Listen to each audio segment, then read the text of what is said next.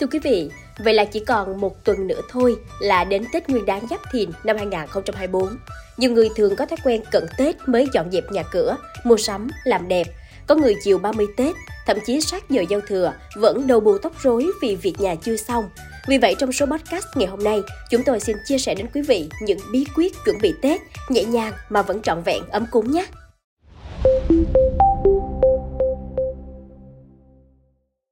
Đầu tiên, chúng ta đừng ngần ngại cho tặng, loại bỏ những đồ đạc hư cũ.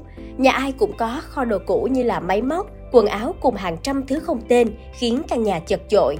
Chị Trang Nhung, 30 tuổi, ngụ đường Trần Quang Diệu, quận Phú Nhuận, thành phố Hồ Chí Minh chia sẻ: Tôi dành 2 đến 3 buổi tối trong tuần để xếp gọn tủ quần áo.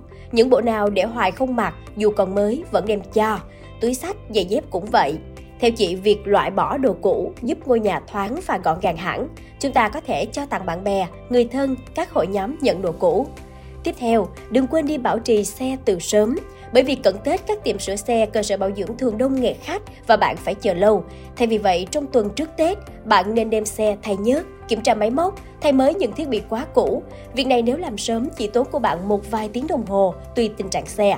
Tết đến xuân về, nếu công việc quá bận rộn, quý vị có thể thuê dịch vụ dọn vệ sinh theo giờ hoặc theo gói. Chi phí dọn dẹp nhà cửa theo giờ ngày thường khoảng từ 70.000 đồng một giờ hoặc tính theo diện tích tùy yêu cầu của khách. Ngày Tết giá sẽ tăng, nhưng so với việc tự bỏ thời gian dọn dẹp thì thuê dịch vụ vẫn khỏe hơn.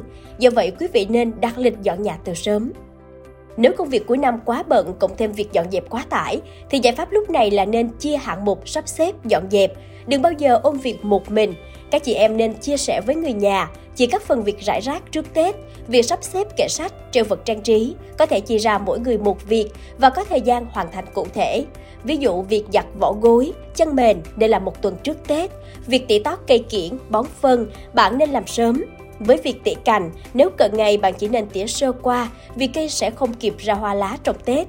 Những ai có con em độ tuổi tiểu học có thể khuyến khích bé tự sắp xếp đồ đạc trong phòng riêng, loại bỏ món đồ không dùng tới, phụ ba mẹ chăm cây cảnh.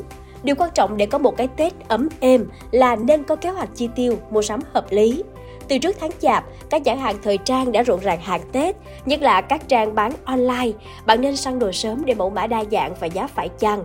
Cận Tết, giá tăng, không còn size hay màu để lựa chọn. Khó nghĩ khi mua sắm, bạn có thể đề ra ngày mùng 1 mặc gì.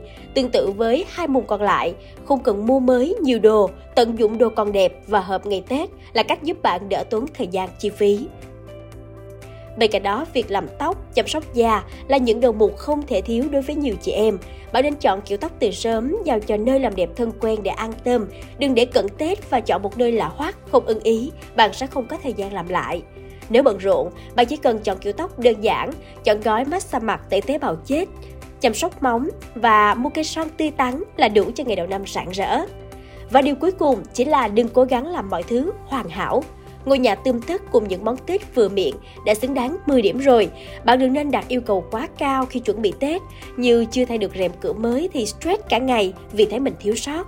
Việc dọn dẹp nhà cửa làm đẹp bản thân nếu đạt khoảng 70% trở lên xem như thành công. Phần còn lại là chuẩn bị tinh thần thoải mái cho Tết thôi quý vị nhé.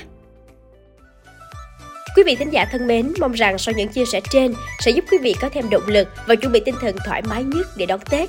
Cảm ơn quý thính giả đã lắng nghe số podcast này. Đừng quên theo dõi để tiếp tục đồng hành cùng với podcast Báo Tuổi Trẻ trong những số lần sau. Còn bây giờ, xin chào và hẹn gặp lại!